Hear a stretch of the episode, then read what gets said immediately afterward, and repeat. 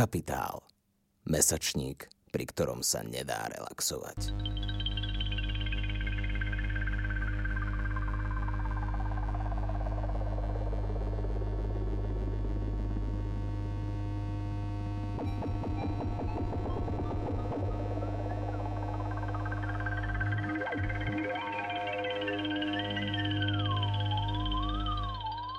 Vitajte pri divadelnom podcaste Dramplán, ktorý pripravuje angažovaný mesačník Kapitál. Dramplán sa bude venovať súčasnému slovenskému divadlu. Budeme sa baviť o tom, aké slovenské divadlo je, aké by mohlo byť, no zároveň vysvetľovať, ako vlastne funguje. Jaké sú současné dramaturgické trendy a jak na ně reagují slovenská divadla? Která témata jsou právě teď aktuální? Jak moc by mělo být divadlo v našem kontextu angažované? Na tyto otázky a spoustu dalších se budeme ptát divadelních dramaturgů. Ako divadlo funguje a čo to vlastne je? Ako vyzerá proces od výberu hry až po javiskové uvedenie? Kde divadlá získavajú peniaze? Všetko vám spolu s divadelnými profesionálmi vysvetlíme. Podcast Dramplán vznikl z naší potřeby přemýšlet a debatovat o divadle v době, kdy jeho akutní nedostatek. Zároveň cítime, že sa nachádzame v istom medziobdobí, možno na prahu 3. divadelnej reformy a netrpezlivo čakáme, čo sa bude diať. Divadelným podcastem Dramplán vás budú provázať Tereza Trusinová a Mário Drgoňo. V dnešním díle divadelního podcastu Dramplán se věnujeme divadelním profesím. Divadelní profese neznamenají nutně jen tvůrce, techniky a administrativu. Existují totiž i lidé, kteří divadlo zkoumají, píší o něm a vytváří tak určitou reflexi a oponenturu. Teatrológia tvorkyňam a tvorcom nastavuje zrkadlo a potenciálnemu publiku ponúka komplexnú reflexiu divadelného umenia, respektíve konkrétnych inscenácií. O tom, čo to vlastne divadelná kritika a veda sú, ako sa robia, sa budeme rozprávať s Katarínou Cvečkovou a Karolom Mišovicom. Tak dobrý deň, vítajte. Já bych vás tak na začátek poprosila, abyste se tak krátce jednou dvěma větama uvedli, kdo vlastně jste. Doktorka Katarína Cvečková, absolventka divadelnej fakulty VŠMU, vlastne katedry divadelnej vedy, jedna z najmladších predstaviteľiek slovenskej teatrológie, ale zároveň jedna už z najetablovanejších teatrológičiek, ktorá sa zaoberá najmä nezávislou scénou, tanečným umením a je to naozaj jedna z mála divadelných vedkyn, ktorá naozaj skúma tanec, performanciu, nezávislé divadlo, takže patrí naozaj k tej mladej a k elite slovenskej teatrológie. Karol je rovnako absolvent tej istej katedry ako ja a teda už aktuálne s titulom docent, takže je vlastne na tejto priečke o dosť vyššie ako som ja a obhajuje to samozrejme veľmi aktívne aj svojou pedagogickou činnosťou na divadelnej fakulte Vysokej školy muzických umení. A keď Karol o mne hovoril, že sa zameriavam na nezávislú scénu, tak Karol sa zameriava prevažne na tú teda scénu tých inštitucionalizovaných kamenných divadiel, kde má obrovský prehľad, čo viackrát vlastne dokázala ako člen dramaturgickej rady Festivalu Dotyky a spojenia. A najnovšie teda, ak môžem prezradiť, tak aj kurátor slovenskej sekcie Festivalu Divadel na Nitra, ktorý sa snáď pripravuje pre tento rok. A hlavne, čo treba povedať, tak Karol o mne hovoril, že som jedna z najmladších predstaviteľiek divadelnej kritiky, tak Karol je, myslím si, že jeden z najmladších predstaviteľov divadelnej histórie, hlavne tej slovenskej, pretože nájsť aktuálne človeka v našej generácii, ktorý by mal taký obrovský prehľad v divadelnej histórii, je určite ťažké. Takže Karol je určite kráľom tejto sekcie, by som povedala. Ďakujem, tak poviem, ty si princeznou divadelnej kritiky, ale tak je to aj o tom tá divadelná história, aby to tu nepôsobilo, že som nejaký ohrozený živočíšny druh, že nás je strašne málo, ktorí sa zaoberáme tou divadelnou históriou, ale, takže preto vlastne som zase taký výnimočný, lebo naozaj je nás tu máličko, takže aj kvázi každý je dobrý do tohto počtu, ale nerobím si teraz srandu. Tak ďakujem veľmi krásne, Katka, za takéto predstavenie. Tak ďakujeme ešte raz veľmi pekne za toto úvodné predstavenie sa vzájomné aj s prvkami komiky. A poďme sa teda pozrieť na našu snahu spoločne poslucháčom priblížiť, čo je to vôbec teatrológia, čo je to divadelná veda. Ako by ste vy popísali túto vednú disciplínu? Karol síce povedal, že prvé slovo dáva mne, ale neviem, či som ja na to úplne vlastne povolaná predstaviť túto divadelnú disciplínu, pretože vždy, keď idem do nejakého programu alebo niekam, kde sa ma pýtajú, ako ma majú vlastne predstaviť, ako ma majú zadefinovať, tak vždy sa vyhýbam práve tomu pomenovaniu teatrologička a skôr si vyberám pomenovanie mojej profesie ako divadelná kritička, pretože práve v tej divadelnej kritike sa cítim vlastne viacej doma a mám v nej najviac skúseností, ale čo sa týka teatrológie, tak teda okrem divadelnej kritiky táto vedná disciplína práve teda akože v nej nájdeme aj tú divadelnú históriu, divadelnú teóriu, teóriu drámy, teda nielen teóriu divadla, ale aj teóriu drámy. Aj tam vlastne mnoho aspektov, na ktoré by práve ten, kto sa nazýva teatrológom, mal byť istým spôsobom vlastne odborník. Takže preto ja tak alibisticky vždy o sebe hovorím, že som skôr divadelná kritička. No áno, teatrológia v sebe poníma alebo obsahuje naozaj obrovské spektrum nahliadania na divadlo z tej teoretickej stránky, že naozaj je to ako kritika, je to história, je to teória drámy, divadla a tak ďalej, že vlastne to, čo tvorcovia robia prakticky a sú to tí praktici, tak my sa tí teoretici, ktorí to naozaj majú hodnotiť a charakterizovať to divadlo a naozaj nevytvárať to divadlo, ale vlastne písať o ňom alebo podávať o ňom nejaké svedectvo.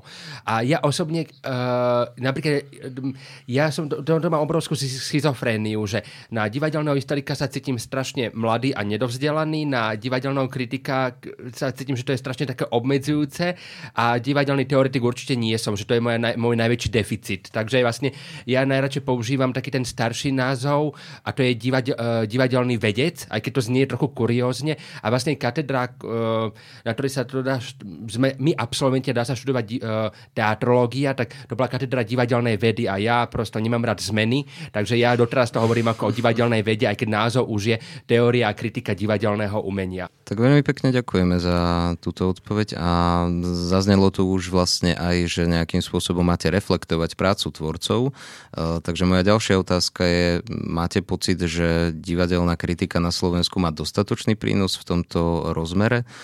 Je ten váš dialog ako teoretikov s tými praktikmi dostatočný? Máte pocit, že im naozaj niečo prináša alebo podobne, pretože mnohí praktici naozaj považujú kritiku za zbytočnú, veď to často asi počujeme všetci frflať nejakých režisérov, dramaturgov, hercov, samozrejme taktiež, že na čo tá kritika vôbec je. Čiže otázka je, či máte pocit, že je ten dialog dostatočný, či posúva niekam týmto spôsobom celé tie tvorivé procesy a snahy a tak ďalej.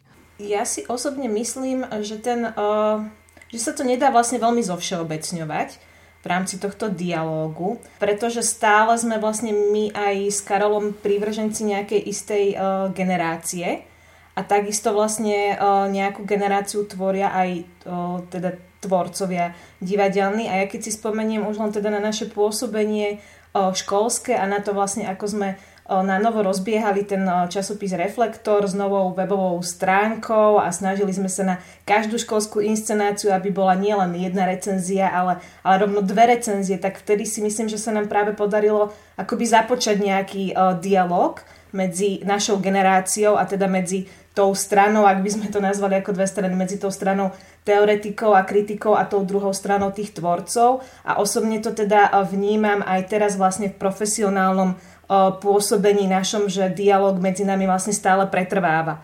Už len keď by som vlastne akoby spomenula, že kto sú tí predstavitelia tej našej generácie, tak napríklad nezávislé divadlo DPM, divadlo Petra Mankoveckého, tak častokrát sa vlastne stáva, keď sa stretneme na nejakých či už formálnych alebo neformálnych platformách, že naozaj ten dialog funguje. Už čo sa týka teda tej staršej generácie, tak tam už je to zložitejšie, pretože aj my sme si vlastne na tej scéne museli vydobiť istým spôsobom nejaké naše postavenie ako mladí začínajúci kritici a teoretici a samozrejme, že ten náš hlas rokmi možno trošku silnil a tým vlastne prispievala k tomu, aby sa tá diskusia ďalej a ďalej rozvíjala. Ale to je akoby môj pohľad, tým, že vlastne pôsobím na tej nezávislej scéne, tak tam častokrát tá reflexia chýba alebo je nedostatočná a tým vlastne pádom je stále žiadanejšie a žiadanejšie. Už na tej scéne toho kamenného divadla je to trošku iné. Áno, to by som presne v tomto vlastne kvitoval tvoj názor, že áno, že mám pocit, že nezávislé divadlo je tá nejaká hranica medzi kritikou a praktikmi nie je taká vyhranená, nie je to ako hrubá deliaca čiara, ako to je pri činohernom alebo muzikálovom divadle, s ktorým sa ja zaoberám. Neviem, ako to je pri balete, opere, ale ja tým, že píšem väčšinou na repertoárové kamenné divadla a teda činohra alebo muzikál, tak musím povedať, že je tu obrovský priestor pre kritiku, lebo nie sú reflektované. Naozaj mám pocit, a som tomu strašne rád, že práve že nezávislé divadlo sa naozaj vzmáha kvalitatívne a tomu aj zodpovedá odborná reflexia, že naozaj že vzniká neuveriteľné množstvo recenzií, kvalitných recenzií práve na nezávislé divadlá. No ale keď sa pozrieme na to, že niekedy nezávislé divadlá majú viac recenzií ako niektoré inscenácie z Činohry Slovenského národného divadla, nebodaj muzikál v Prešove alebo činohra v Martine v Košiciach, nehovoriac o Komárne alebo o divadle Aleksandra Duchnoviča, tak je to tiež nejaký signál, nejaký jav. A ja sa tam niekedy cítim ako osamelý bežec, že ja totiž tvrdím, že všetko musí mať recenziu. Každá inscenácia by mala byť reflektovaná, lebo tým, že zaoberám divadelnou históriou, uvedomujem si, aké je dôležité zachovať svedectvo. Lebo dnes síce existujú videozáznamy, už momentálne v dobe covidovej streamy, ale aj keď tú inscenáciu si o 20-30 rokov naši potomkovia pozrú, tak môžu ju vyhodnotiť z nejakej estetiky už vtedajšej doby, nie z našej, ale nebudú vedieť vlastne pomenovať ju jej prínos, jej význam, jej nejaké spoločensko, politicko, geoestetické kontexty a tak ďalej. A na to práve slúži ten kritik, aby naozaj charakterizoval to divadelné dielo. A ja mám strašne rád pluralitu názorov. Pre mňa osobne nie je nič lepšie z hľadiska divadelného kritika, historika a zároveň aj ako človeka, ktorý má predsa len rád takú rôznorodosť, keď na jednu inscenáciu napíšu aj dvaja absolútne rozdielní kritici, lebo v divadle nikto nemá pravdu, divadlo je subjektívne umenie, nikto nemá pravdu, takže pravdu má aj ten, aj ten, aj ten, takže pravdu má aj tvorca, aj kritik, aj herec a tak ďalej, ale ja napríklad mám strašne rád, keď napríklad teraz nám s Katkou stalo, že sme obidvaja písali na inscenáciu Vlastníci v divadle Andreja Bagara v Nitre a nekomunikovali sme s Katkou, akože ak nepočítame, že cestu z Nitry, z premiéry, tak sme vôbec nekomunikovali a pre mňa to bolo strašne také vzrušujúce čítanie Katkinej recenzie, lebo vyšla asi mesiac po mojej, takže a predpokladám, že Katka tú moju ešte nestihla čítať, lebo nebola online, tak bolo to pre mňa vzrušujúce posledovať, že v čom sa zhodujeme, v čom sa nezhodujeme, alebo ako to napríklad Katka, alebo to je jedno teraz niekto druhý iný recenzent, ktorého názor si vážim, ako dokáže pomenovať to dané dielo, alebo ako ho dokáže charakterizovať. Takže to je pre mňa akože vzrušujúce, doslova, ale čo sa týka nejakej komunikácie, tvorcovia a kritika v tých kamenných divadlách, tak je to rôzne. Je to strašne individuálne, ako veď každý umelec musí byť naozaj individualita, musí byť osobnosť, aby mohol vytvoriť nejaké dielo, prezentovať svoj názor, svoje nejaké krédo cez ten javiskový tvar, tak je to strašne rôzne, lebo ja sa stretávam s tým, že napríklad moje meno, niektorí režiséri naozaj vláčia po kanáloch, ja sa niekedy čudujem, že moje telo nenajdu nejakom Jarku pri Torise, ale väčšinou nejaký môj osobný prieskum, z neho vyplýva to, že to sú ale väčšinou tvorcovia, ktorí ale odmietajú konfrontáciu. Že ja na nich píšem a zároveň som jeden z mála, ktorý naozaj napíšem tú recenziu, že naozaj tej kritike sa chcem venovať, lebo tá naša generácia podľa mňa je dosť silná, len už veľa ľudí odchádza, už nevenuje sa tej kritike aktívne, čo je mi strašne ľúto. A zrazu vyjde jedna recenzia, just je to práve napríklad moja recenzia, naozaj teraz hovorím z autopsie, z osobnej skúsenosti.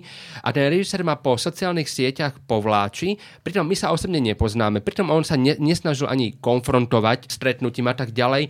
A zrazu len počujem, ako o mne veľmi vulgárne rozpráva bez nejakých argumentov a neuvedomuje si to, že kritika je o tom, že kritika nemá splňať očakávania tvorcov, že pomenuje ich názor. Kritika má zhodnotiť to, čo vidí. Zrazu vlastne aj kritika vychádza z gréckeho slova kritikos, čo je súdiť, hodnotiť, teda prinášať nejaký názor. A zrazu, keď sa títo tvorcovia, ktorí sa ale odmietajú chodiť na nejaké diskusie, platformy a iba na sociálnych sieťach šíria doslova hejty, tak či samozrejme objektívne, subjektívne, veď kritiky tiež človek sa môže pomýliť, alebo naozaj nemusíme sa stretnúť v tom názore, tak pre mňa to je vlastne tá konfrontácia 0 bodov. A ako ja si mám vážiť názor toho tvorcu, keď teraz nehovorím o diele toho tvorcu, myslím ako o osobnosti, ako o jeho privátnom naturali, keď vlastne odmieta iba vláči meno kritika, po kanáloch a žumpách a nadáva na ňo, ale on nikdy nepríde do tej konfrontácie, kedy zavolá to kritika na kávu alebo príde na Dotyky a spojenia na kritickú platformu alebo na Divadelnú Nitru alebo kdekoľvek, tak čo si mám potom mysliť, že iba nejaká škatulkuje do nejakej pózy toho tvorcu, ktorý on nečíta recenzie, pritom vám ich vie odcitovať na spamäť. Ja to hovorím z vlastnej skúsenosti. No a keď sme teda pri nejakom dialogu, možno aj absentujúcom, vyskytli sa už názory, alebo teda ja som sa s nimi minimálne stretol, ale asi aj vy, že divadelní kritici a kritičky by možno mali sa zúčastňovať aj priamo tvorivého procesu nejakým spôsobom.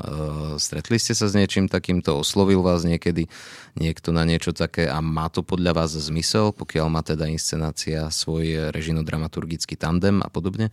No keď sa vlastne pozrieme už len vlastne na systém, aký teda je na škole aktuálne, teda neviem, tam ma Karol možno opraví, ale keď som teda ešte ja bola na škole, tak boli dokonca snahy vlastne viesť predmet, ktorý sa zaoberal práve tým, že kritici vlastne chodili na, alebo boli súčasťou tvorivého procesu, režiséri si ich, teda ak im dovolili, tak ich prizvali aspoň na niekoľko skúšok a tým pádom vlastne už sa stávali akoby takým tým interným hodnotiteľom v úvodzovkách tej danej inscenácie, pretože zažili vlastne aj ten proces a mohli vlastne vidieť tú inscenáciu trochu viacej znútra ako len zvonka počas premiéry a potom vlastne práve v rámci teda tohto systému, ktorým na tom predmete bol nastavený, tak sme teda potom práve videli premiéru, videli sme ďalšiu reprízu, niekedy sa podarilo vidieť dokonca aj dernieru a na základe toho sme potom mohli viesť aj kritickú diskusiu s tvorcami a naozaj tá recenzia, ktorú sme napísali, už nebola len recenziou, ale skôr bola takým tým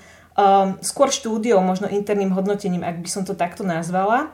Takže tu ma asi Karol doplní, ale ak by som teda ešte to povedala aj zo svojej aktuálnej pozície, tak tá je vlastne niečím špecifická, už ako sme naznačili, že teda viac sa zameriavam na tú nezávislú scénu, ale aby som doplnila aj tú predošlú otázku, tak vlastne tým, že pôsobím aj v tej sfére súčasného tanca, kde naozaj tej reflexie je minimum práve u nás tým, že u nás vlastne sa nevyučuje tanečná kritika a tanečná kritika tu nemá nejakú dlhú tradíciu, na ktorú by sa dalo nadviazať, tak tam ešte špeciálne vlastne tá diskusia je akoby žiadaná zo strany tvorcov a najmä teda zo strany tej mladšej generácie, čiže tam naozaj, Karol to síce uzavrel tak trošku pesimisticky, ale tam to ja vidím naozaj veľmi, veľmi optimisticky, že tam naozaj oni si nás prizývajú alebo teda keď to poviem z toho svojho pohľadu nie len teda napríklad k tomu tvorivému procesu, že už vlastne počas tej tvorby chcú počuť náš názor, ale zároveň si nás potom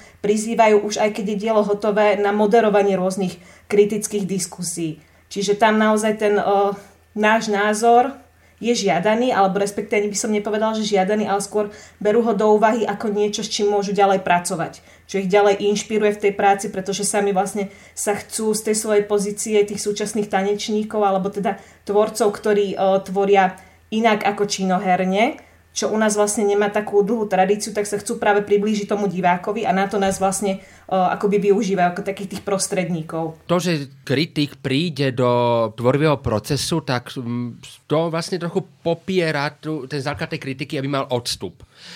A z toho potom na škole vzniká interné hodnotenie. Aj teraz v poslednej dobe vznikli také iniciatívy v niektorých kamenných divadlách, že sa obnovila taká činnosť interného hodnotiteľa.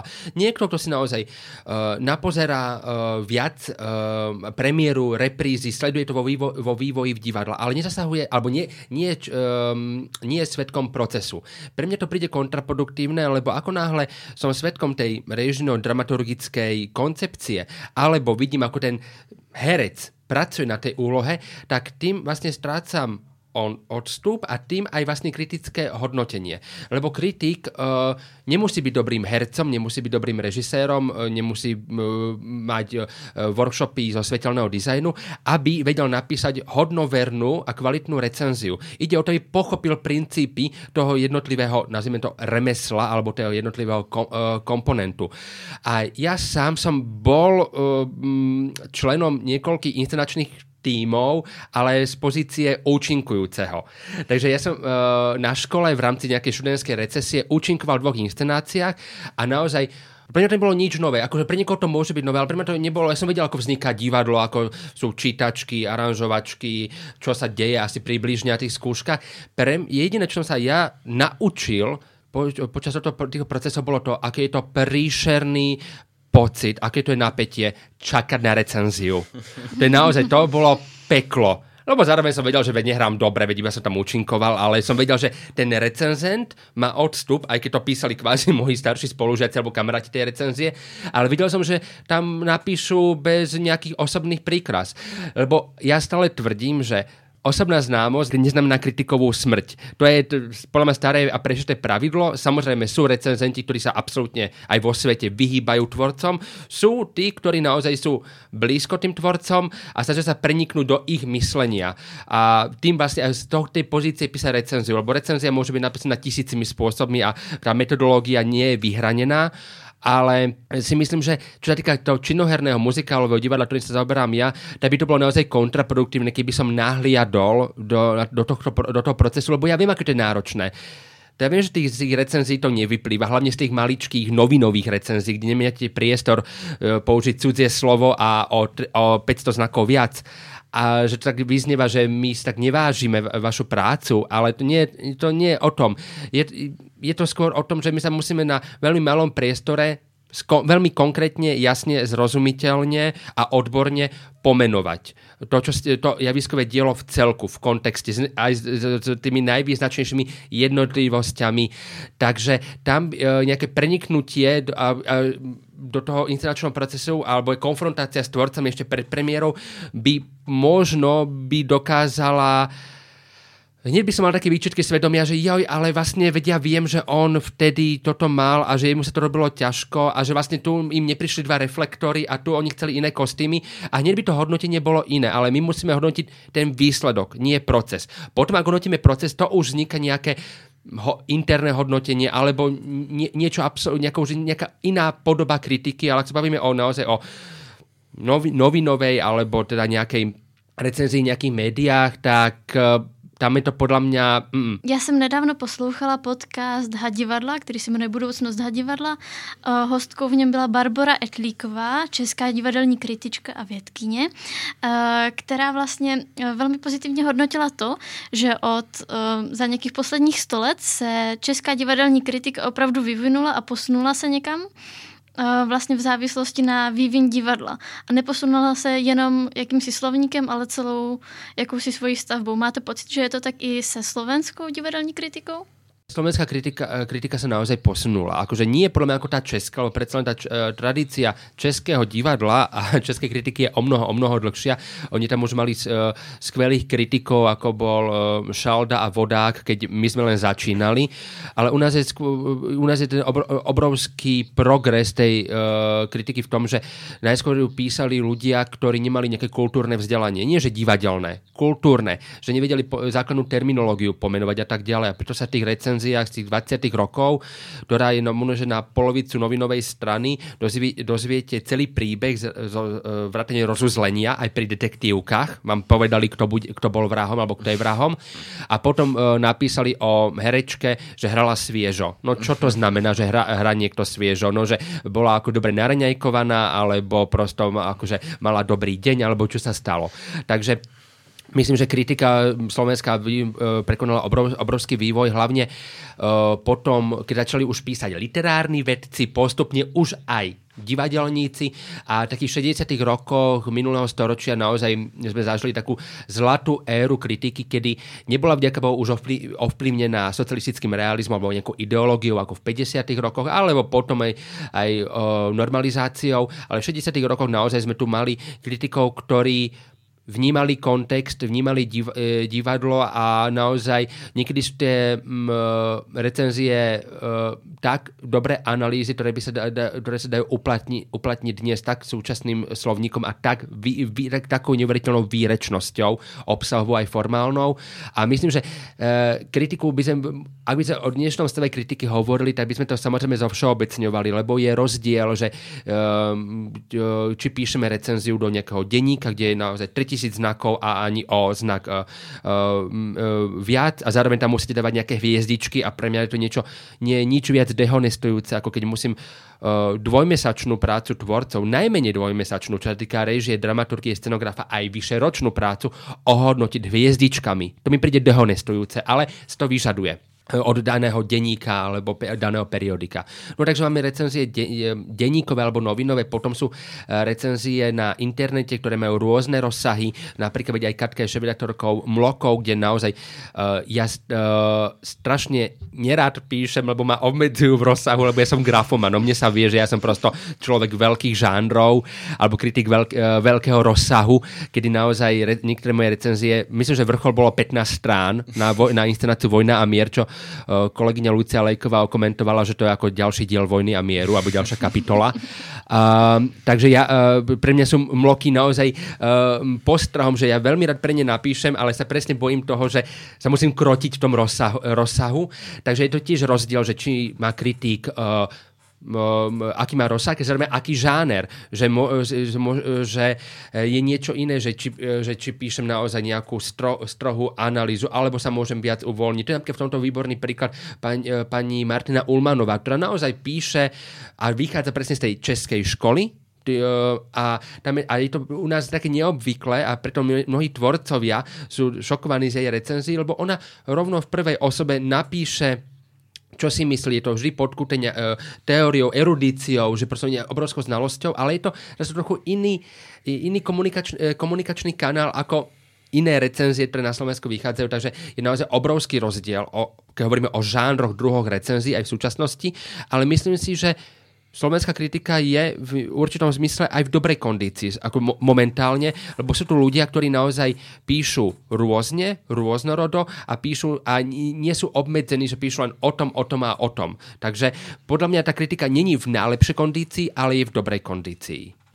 Ja môžem s Karolom len súhlasiť a to vlastne mi prináleží ani nie z pozície divadelnej kritičky, ako skôr teda z pozície redaktorky magazínu o divadle, keďže vlastne 5 rokov som pôsobila ako redaktorka jediného odborného mesačníka o divadle, konkrétne o divadle, ktorý vlastne vydáva Divadelný ústav a teda pozvolna som sa potom vlastne som prevzala šéfredaktorstvo našej platformy Bloky.sk a teda z týchto dvoch pozícií redaktorských môžem povedať, že naozaj odkedy som začínala v tom kóde, až teda po toto obdobie si myslím, že tá kritika sa dostáva stále do lepšej a lepšej kondície.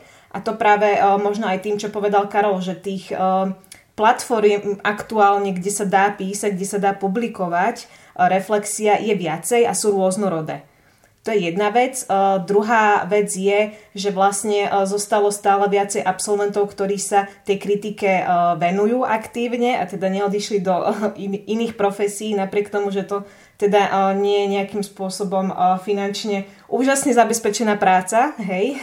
Zároveň sú to ľudia, ktorí sa snažia mať prehľad a to nie len v tej svojej danej oblasti, čiže tým, že ja sa zameriavam na nezávislé divadlo, to neznamená, že nechodím na premiéry aj do kamenných divadiel. A čiže ten prehľad je dôležitý, ale zároveň je dôležité aj to, že každý z nás má nejakú tú oblasť, ktorej sa venuje v rámci tej teórie trošku viacej, čiže dokáže aj v rámci tých recenzií do nej istým spôsobom možno erudovanejšie preniknúť. Čiže tieto vlastne dva aspekty si myslím, že sa veľmi dobre doplňajú a tým spôsobom sa vlastne darí tej kritike dostávať sa stále do lepšej kondície a môžem to vlastne posúdiť aj zo svojej pozície teda lektorky workshopov, ktoré robíme v rámci Mlokov a to sú vlastne workshopy o písaní, o súčasnom tanci a o teda presahových formách, o žánroch, ktoré sa už dotýkajú aj umenia performancie. A z roka na rok tam máme stále viacej vlastne záujemcov, čo sú v podstate častokrát nielen študenti, ale aj absolventi rôznych umenovedných disciplín, ktorí sa vlastne prihlasujú na tie workshopy nielen preto, aby pochopili tieto súčasné formy umenia, ale aj preto, že vlastne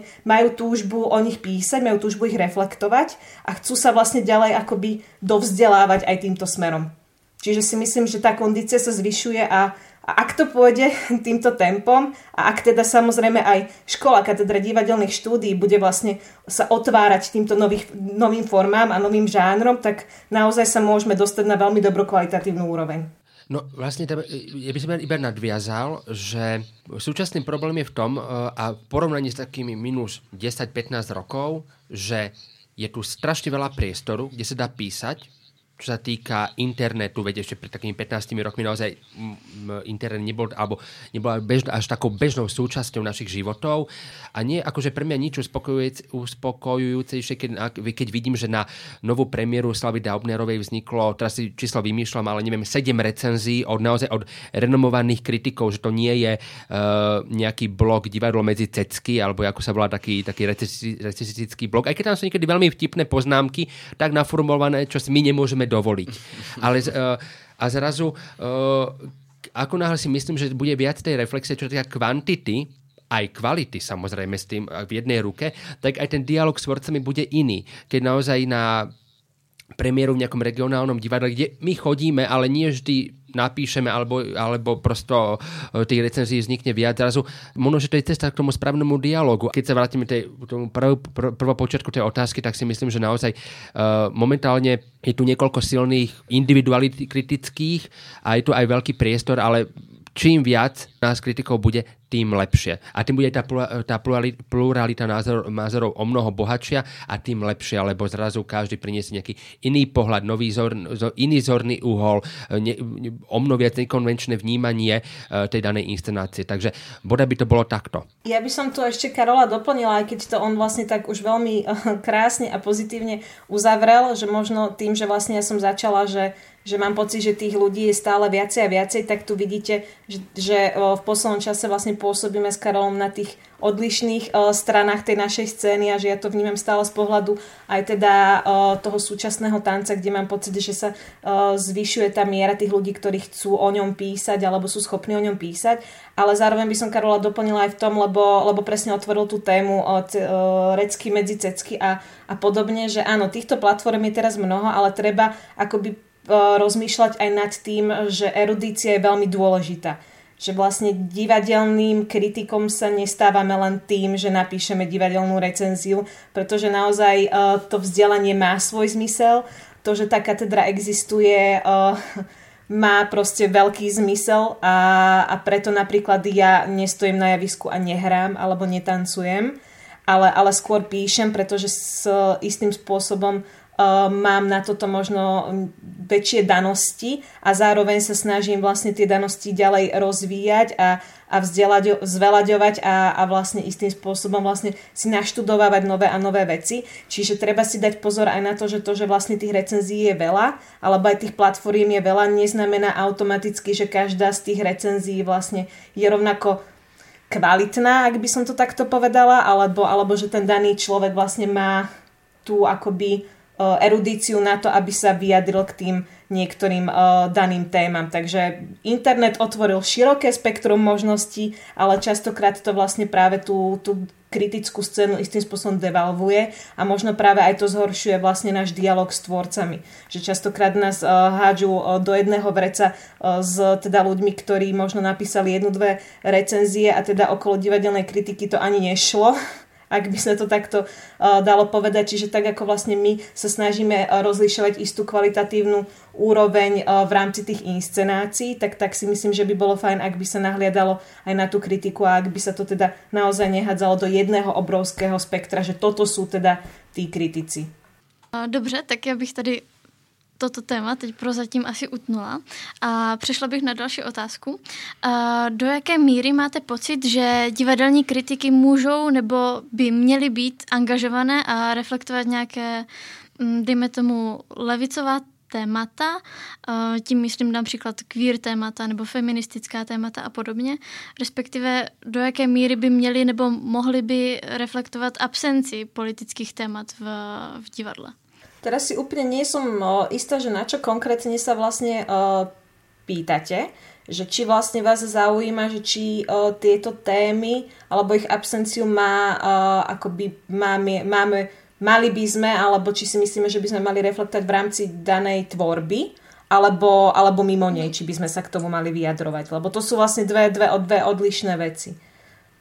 Lebo čo sa týka teda tej danej tvorby, tak ja osobne som vždy zastávala ten názor a snažím sa ho vlastne presadzovať aj teda ako pedagogička, alebo keď vediem nejaké semináre, alebo lektorujem nejaké workshopy, že kontext je veľmi dôležitý.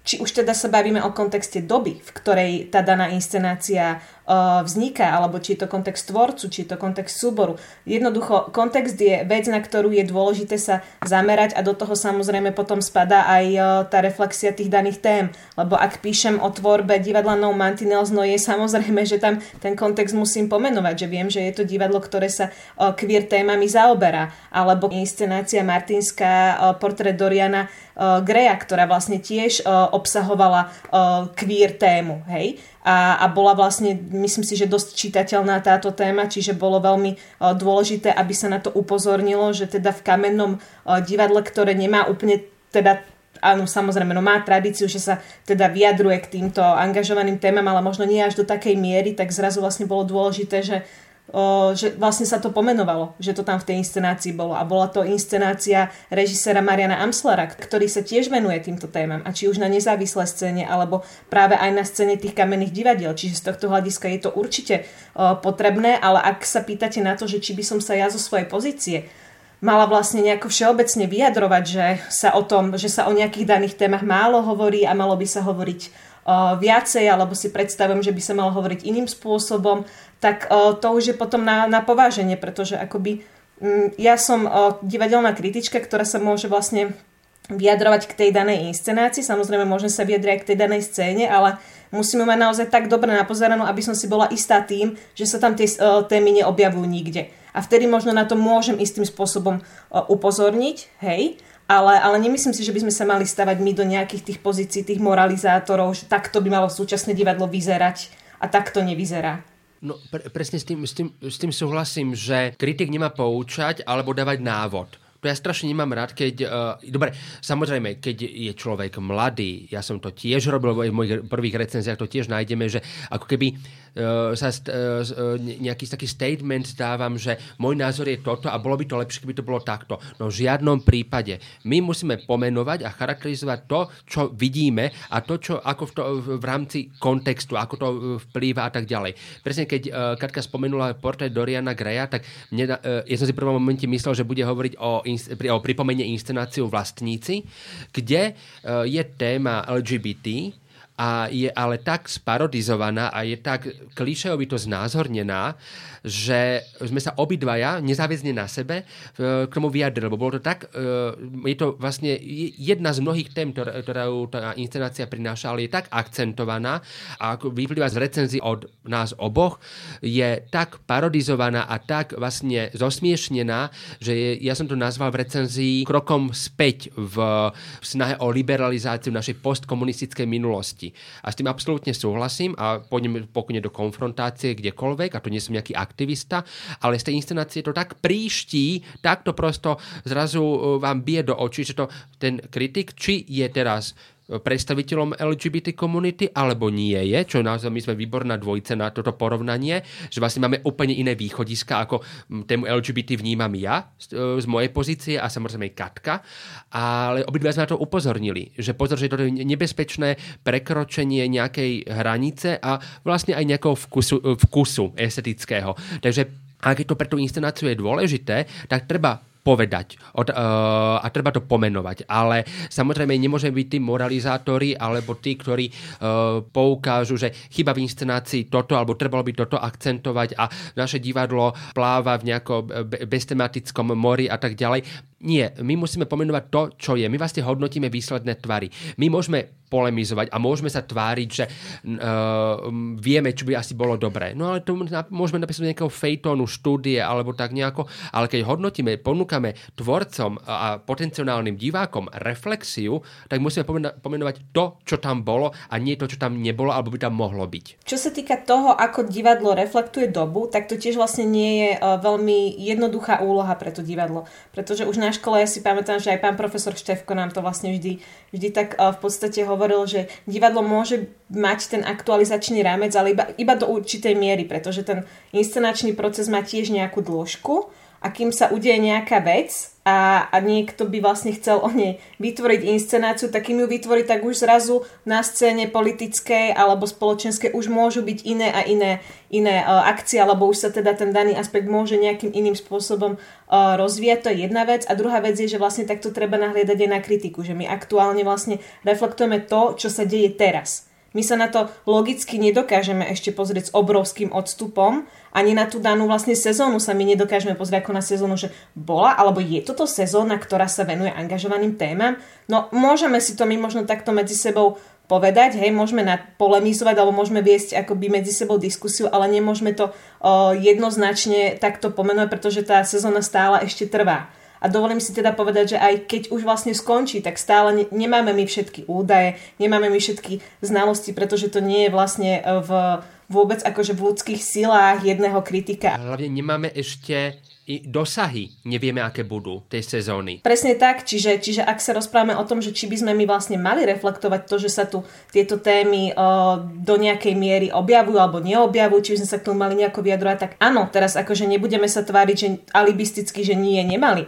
Ale stále vlastne je dôležité sa na to pozrieť z toho aspektu toho odstupu. Že napríklad ja som tiež písala teda svoju doktorskú prácu o súčasnej nezávislej scéne a naozaj sa mi to písalo veľmi ťažko, pretože písať o niečom, čo je súčasné a čo sa teraz rozvíja a čo teraz vlastne využíva nejaké témy je najťažšia úloha. Čiže tam si treba uvedomiť, že keď si pozrieme vlastne viaceré odborné štúdie, tak samozrejme, že sa venujú, ja neviem, 60., 70., 80. rokom, začiatku tisícročia a vtedy vlastne keď sa na to už súčasný kritik alebo súčasný teatrolog pozrie s tým odstupom a má vlastne načítaný kontext tej doby, históriu a samozrejme, že presne všetky tieto aspekty, aj čo sa týka tej divadelnej scény, tak už to vie povedať, ale až v tej danej chvíli. Rozumiem, moja otázka ale bola teda aj, že či istým spôsobom necítite možno zodpovednosť alebo možnosť alebo schopnosť viac teda poukazovať na absenciu týchto tém, ktoré síce si povedala, že v istom kontexte sú premenlivé a možno neustálené, ale na druhej strane si myslím, že trebárs témy ako LGBT alebo nejaká klimatická katastrofa a podobne sú veci, ktoré sú tu ako keby už dlhšie. Je to minimálne niekoľko rokov, hej, čo sa to tu intenzívnejšie rieši a mám dojem, že súčasné slovenské divadlo, obzvlášť asi teda tie inštitucionálne alebo zriaďované, tieto témy nereflektujú dostatočne alebo sa nimi zaoberajú dosť málo. Takže či vy ako kritici necítite nejakým spôsobom možno aj zodpovednosť za to, že by ste tých tvorcov dokázali nasmerovať aj k týmto témam? Na akej platforme? Lebo ak sa bavíme o kritike alebo recenzistike, tak my máme možnosť písať. Nebavíme sa, že môžeme písať niekam stĺpček, fejton, esej, žiadosť alebo čokoľvek, ale kam to napíšem?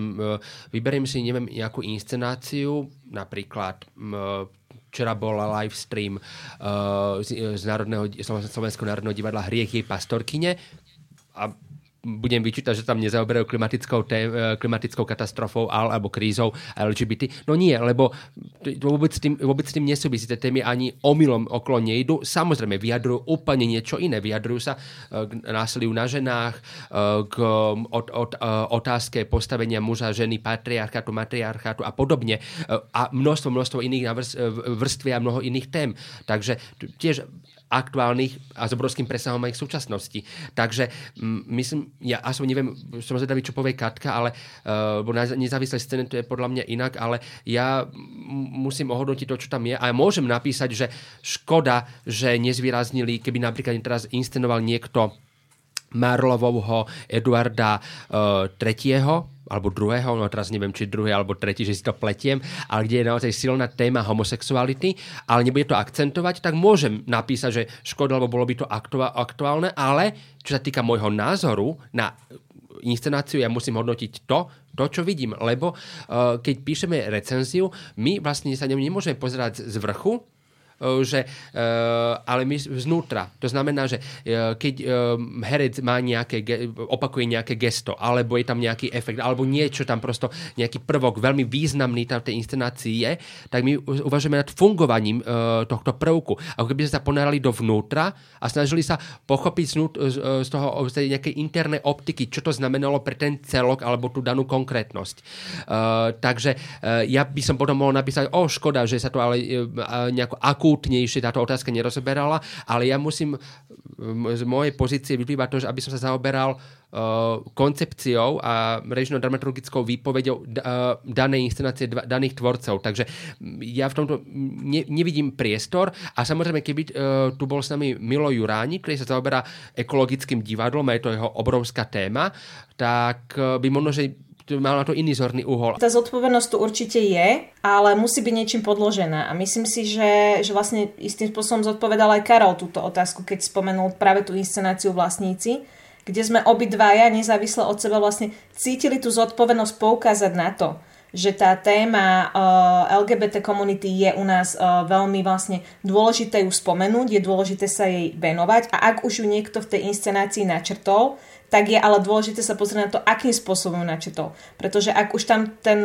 tvorca tú tému má, tak aj on má zodpovednosť sa k nej vyjadriť istým spôsobom a vlastne tým pádom poslať, vydať aj nejakú správu, vydať nejakú message o tom, že ako premýšľa nad tou témou. A práve v tejto inscenácii zrazu, keď to Karol nazval, že to bol krok späť až teda do tých socialistických čias, tak to je pravda, pretože zrazu tu vlastne tá téma bola použitá na hyperbolizáciu, na zosmiešnenie tejto komunity.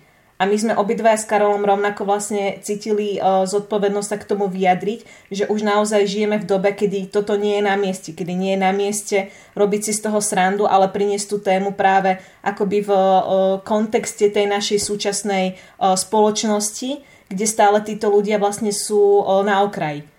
Čiže ak teda sa pýtaš na tú zodpovednosť, tak určite ju máme. Nemali by sme sa stavať do tej pozície tých moralizátorov a tých, ktorí vedia, o čom by sa malo v súčasnosti hovoriť. A zároveň by som ťa možno aj trošku poopravila, lebo čo sa týka tej kamennej scény, tak určite to nie je jednoduché nastavať dramaturgický plán rok, dva dopredu a myslieť na to, že čo aktuálne vtedy bude horúca téma a čo nebude, ale zároveň si myslím, že práve tieto témy sa síce možno pomaličky, ale objavujú sa aj na tej kamennej scéne. Teraz mám vlastne v živej pamäti informáciu o tom, že divadlo Andreja Bagara práve pripravujú edu inscenáciu, ktorá má ekologickú tému, čiže netreba sa na to vlastne stále pozerať ako na zovšeobecňujúci celok. Áno, možno, že popri tom českom divadle sme trošku pozadu a venujeme sa možno ešte nejakým iným témam, ale vezmime si aj to, že tá slovenská divadelná tradícia stále je mladšia. A preto vlastne si hovorím, že je super, že tu už existuje vlastne aj tá silná scéna nezávislého divadla a súčasného tanca, kde možno práve sa objavujú tie témy, ktoré diváci nenachádzajú na tých kamenných, zaujímajú ich a idú si ich pozrieť do toho nezávislého. Akože myslím si, že práve táto dvojpolovosť môže byť len zaujímavá a môže v budúcnosti priniesť len zaujímavejší dialog medzi tými tvorcami v rámci týchto dvoch scén. Mne teraz napadlo, že keď kritici vlastne reflektovali inscenáciu a jej vyznenie, tak mi napadlo Drotár z divadla Andreja Bagara v Nitre a je vlastne v tomto dobre, že recenzenti, čo som bol ja a Miro Cvifelofer, tiež sme upozornili na jednu vec. Keby sme možno prenikli do inscenačného tímu a už by predtým vedeli o nejakej koncepcii, tak by sme možno boli menej, by sme boli viac zmierliví, lebo tá inscenácia na premiére a aj na ďalších reprízach vlastne vypálila tak, že vieme, že Palárik má v tejto postave postavu Žida a tým, že samozrejme 19. storočie, ako aj storočia predtým boli antisemické, veď s antisemitizmom neprišiel prvý Adolf Hitler, tento akorát dovršil naozaj do veľmi nešťastného extrému tragického a zrazu, ako sa náhle použili niektoré repliky v tejto inscenácii, diváci sa začali smiať. A vlastne na ničom inom sa nesmiali na tej premiérenej reprízach, iba na týchto protižidovských vtipoch. Zároveň to bolo v Nitre, ktorá je už od veľmi dlho, veď nie náhodou bola bombardovaná cez druhú svetovú vojnu práve Nitra, ale naozaj je tu veľmi silné krídlo extrémizmu. To si povedz pravicového extrémizmu, povedzme si to. A zrazu toto sa vyskytlo na tom javisku a rado sme to aj ja, aj kolega Cifelofer sme to vlastne konštatovali, že pozor, tá inscenácia množstvo nebol a veríme, veď poznáme tvorcov, že to nebol zámerom tvorcov, ale zrazu žiadne iné vtipy tak burlivo nevychádzajú, nemajú také záplavy smiechu a aj aplauzy na otvorenej scéne ako práve tie protižidovské.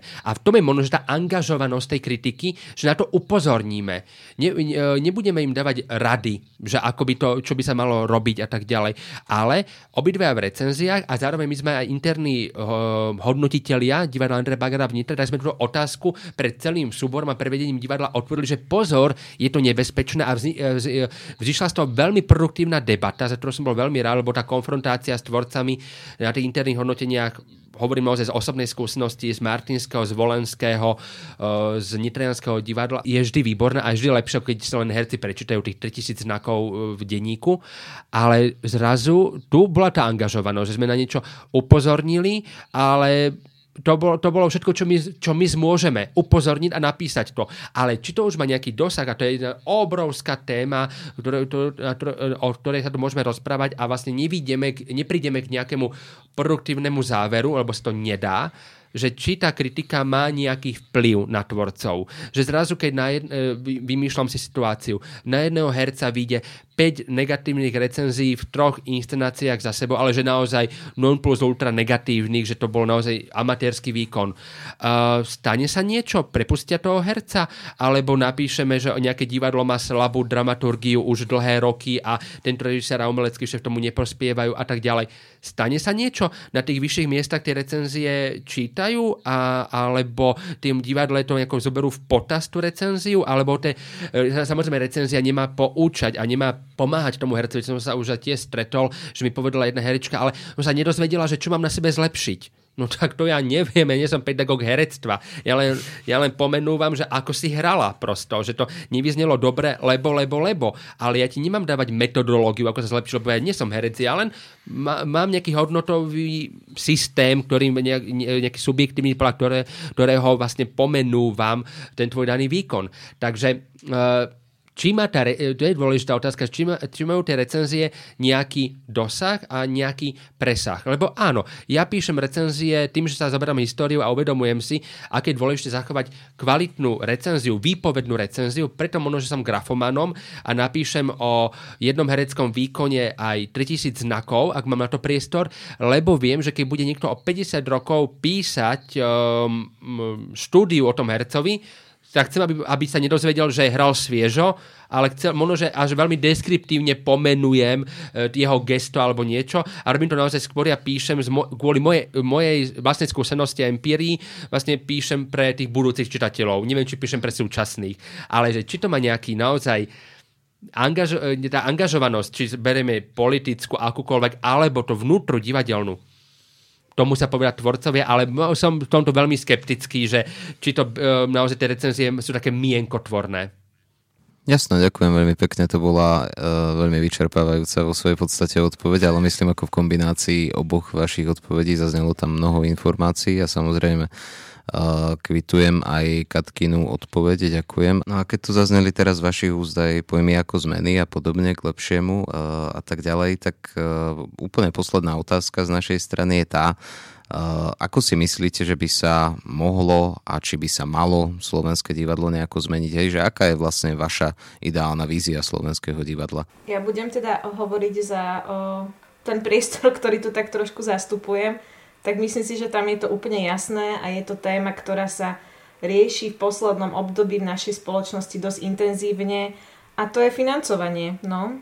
Štruktúra financovania nezávislého kultúrneho a umeleckého sektoru a samozrejme k tomu teda sa pridávajú ďalšie a ďalšie okolnosti alebo teda kontexty, ako je trebárs priestor, v ktorom by mohlo teda nezávislé, najmä nezávislé divadla súčasný tanec fungovať, existovať, tvoriť, prezentovať sa, ale dôstojný priestor, žiadne teda vlhké pivnice a podobne, kam ich zväčša teda odpracu, ak ich vôbec niekam odpracu, ak nemusia teda žiť ako non-stop, ako kočovníci z priestoru do priestoru, z mesta do mesta. Čiže toto sú podľa mňa dôležité, veľmi, veľmi dôležité faktory, ktoré by mohli pomôcť životaschopnosti tej scény a zároveň vlastne jej systematickému vývoju. Pretože tým, že som vlastne v rámci toho doktoránskeho štúdia istým spôsobom študovala alebo teda bádala aj to, ako tá scéna vlastne sa kreovala v tých 80. 90. rokoch, začiatkom 21. storočia, tak vlastne musím naozaj oceniť jej životaschopnosť a kreativitu v tomto smere, že naozaj v rôznych spoločenských politických podmienkach, s čím súvisí teda aj to financovanie, dokázali prežiť až do dnes a dokázali sa rozvinúť až do teda takých rozmerov, že si myslím, že tá scéna, už som to tu aj spomenula, vie byť veľmi vlastne rovnocenným partnerom tej inštitucionalizovanej scéne, ktorá funguje úplne v iných podmienkach. Takže si predstavme, že by sa tie podmienky aspoň sebe priblížili, tak čo by to pre tú scénu mohlo znamenať? To je pre mňa veľká otázka. A zároveň, čo sa týka aj vlastne toho, keď ste spomínali tie témy, no tak akože, opäť poviem, nie sme tu my tí, ktorí by tu mali vnúcovať tvorcom, aby boli angažovanejší, ale zároveň teda akože z toho svojho hľadiska to môžem povedať, môžem si to teraz dovoliť povedať, lebo toto je teraz tá platforma, kde sa to dá a kde je to možné. Tak určite ja osobne preferujem práve teda umenie, či už je to divadlo, tanec alebo aj iné druhy umenia, ktoré sa vyjadruje k tej aktuálnej spoločnosti. Čiže ak teda bude stále viacej a viacej tvorcov, ktorí budú, ako by som to povedala, ktorí budú zvedaví a ktorí budú odvážni sa vyjadrovať o týchto témach, tak to bude len lepšie pre tú našu scénu. Takže možno to by som si akože len tak skromne zapriala do budúcnosti. Ak by to mohla byť ešte taká nejaká bližšia, že aj ja ju teda zažijem ako aktívna kritička, tak to by bolo super. No, ja súhlasím s tým financovaním a ja si myslím, že ryba smrdí od hlavy a podľa mňa slovenské divadelníctvo alebo kultúra vôbec, nebavme sa len o divadle, by si zaslúžilo ministra či ministerku, prosto človeka na tejto pozícii, ktorý rozumie umeniu, rozumie kultúre, pozná jej špecifika a dokáže sa pozerať na každý ten druh, žáner alebo akokoľvek spektrum toho obrovskej misi, kde kultúra naliatá, dokáže pochopiť a prispôsobiť svoje riadenie práve pre prospech tých či inštitúcií, jednotlivcov alebo celkovo kultúry. A keby som, a Katka hovorila o tom nezávislom divadle, tak ak ja som tu nejaký zástupca tých kamenných divadiel, ja neviem iba to slovo inštitucionalizovaných vysloviť, preto ja hovorím tie kamenné divadla, lebo to je jazykový problém môj osobný, tak tam by som možno by bol úplne šťastný, keby to bolo o kvalite.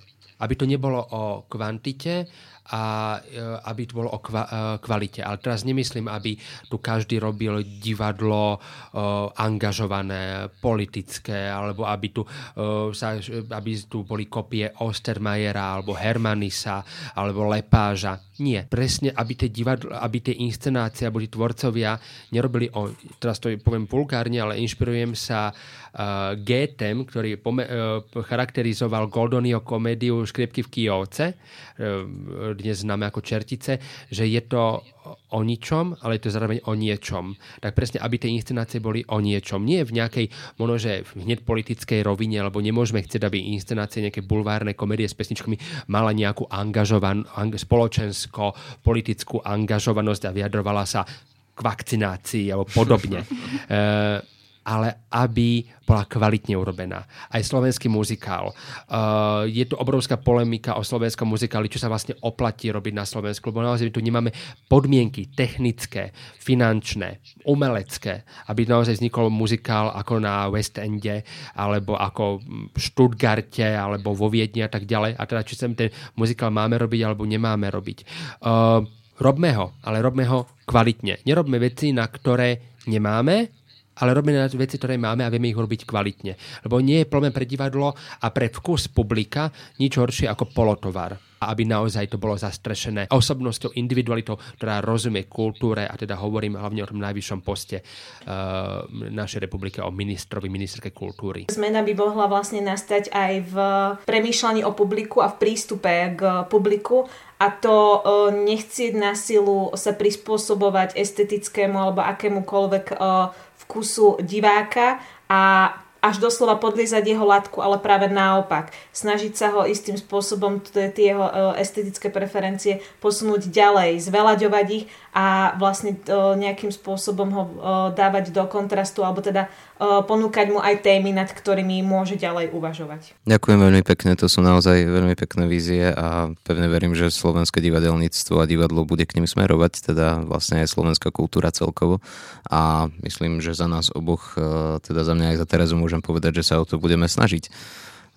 Ďakujeme vám veľmi pekne za tento rozhovor. Rozprávali sme sa s Katarínou Cvečkovou a Karolom Mišovicom o divadelnej vede, kritike a divadle. A za nás, my sa budeme snažiť vás na to zasa upozorňovať, ak vám to nebude vychádzať, alebo ak sa zabudnete o to snažiť. Takže my môžeme slúbiť do budúcna, že si to budeme všímať a budeme teda na to upozorňovať, budeme o tom písať stále. Počúvali ste Capitalx, podcast angažovaného mesačníka Kapitál, ktorého vznik podporila Rosa Luxemburg Stiftung zo zastúpení v Českej republike a Fond na podporu umenia. Viac článkov nájdete na webovej stránke www.kapital.noviny.sk, kde nás môžete podporiť napríklad objednaním predplatného, za čo vám vopred ďakujeme.